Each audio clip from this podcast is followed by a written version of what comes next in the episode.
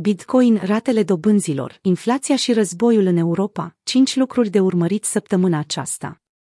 În ciuda faptului că investitorii și cei direct afectați de război caută un activ de refugiu sigur, acesta nu a fost în general Bitcoin sau chiar monedele stabile. În schimb, acțiunile afectate de sancțiuni și de consecințele acestora sunt acum un ghid important pentru performanța perechii BTC-USD. Prin urmare, trendul pentru Bitcoin rămâne descendent în cadrul aceluiași interval macro cunoscut care a caracterizat tot anul 2022. Forțele macro semnalează o săptămână volatilă și dură. Lăsând la o parte precedentul istoric, a devenit clar că piețele bursiere nu acceptă ostilitățile europene actuale. Pierderile au crescut săptămâna trecută, deoarece acțiunile globale au scăzut cu 2,9 trilioane de dolari. De asemenea, în mediul actual, acești indici încă arată scumpi, iar perspectiva pe termen mediu începe să pară sumbră. Nu doar ceea ce s-a întâmplat deja zguduie, ci și noile sancțiuni împotriva Rusiei, inclusiv unele severe, care s-ar resimți doar pe perioade mai lungi de timp, în cazul în care ajung la bun sfârșit. Printre acestea se numără o interdicție a importurilor de petrol rusesc, o mișcare care ar putea perturba mediul economic actual și ar putea declanșa o schimbare radicală în modul în care este alimentată economia. Dacă s-ar întâmpla acest lucru, cred că ar exista o probabilitate mare ca acțiunile să se prăbușească imediat la apariția știrei, a reacționat popularul trader și analist Pentoshi la știrile despre posibila interzicere a importurilor de petrol rusesc. Pentoshi trăsese deja un semnal de alarmă pentru acțiuni, ridicând conceptul unei prăbușiri pe Wall Street, care ar putea declanșa o criză economică. Deși este un scenariu extrem, atâta timp cât conflictul rămâne nerezolvat și consecințele se agravează, există încă puține motive de optimism. Pentru Mike McClone, șef al Departamentului de Strategie Mărfuri din cadrul Bloomberg Intelligence, performanța zilnică a Bitcoin înseamnă că noua săptămână ar trebui să fie cu adevărat dură pentru activele de risc. Bitcoin ar putea reveni din nou la 30.000 de dolari, dar cum rămâne cu piața de valori? După o scădere de aproximativ 2% duminică de la închiderea de vineri, Bitcoin semnalează încă o săptămână grea pentru activele de risc. Comparând BTC-USD cu Nasdaq, în special anul acesta, McClone nu a avut părerea că singura cale este în jos. Chicago Mercantile Exchange CM e și piața futures Bitcoin.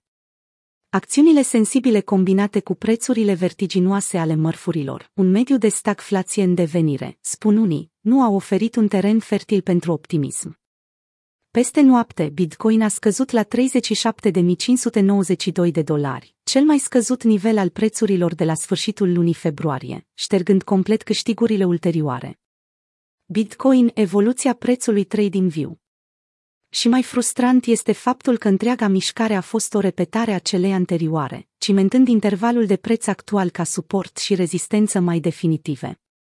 Graficul zilnic al TradingView arată cât de persistent a fost intervalul pentru a ieși din el. Este nevoie de o creștere peste deschidere anuală la 46.200 de dolari. Circumstanțele actuale sugerează că o astfel de mișcare este puțin probabilă, potrivit traderului Modou Hiland. Bitcoin a scăzut sub zona de suport crucială, a avertizat el, arătând diferitele niveluri de preț despre care spune că sunt intervalele de suport și rezistență. Nivelul de rezistență de 39.600 de dolari a coincis cu închiderea de vineri pe piața futures Bitcoin CM, e grup. Având în vedere că Bitcoin tinde să revină la nivelurile de închidere de vineri în săptămâna următoare, zona aflată chiar sub 40.000 de dolari ar putea astfel să se concentreze luni, punând bazele pentru o schimbare de suport rezistență în cazul în care taurii ar câștiga impuls. Mișcări haotice ale Bitcoin, dar în cele din urmă se va întoarce la prețul CM, e de la închiderea de vineri seara, a declarat analistul Mihail Van de Pope.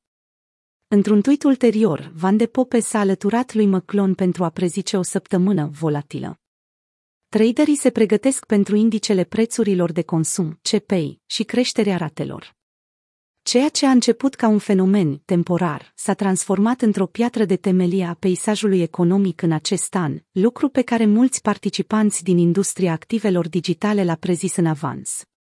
Rezerva Federală a fost criticată pentru că nu a acționat suficient de repede.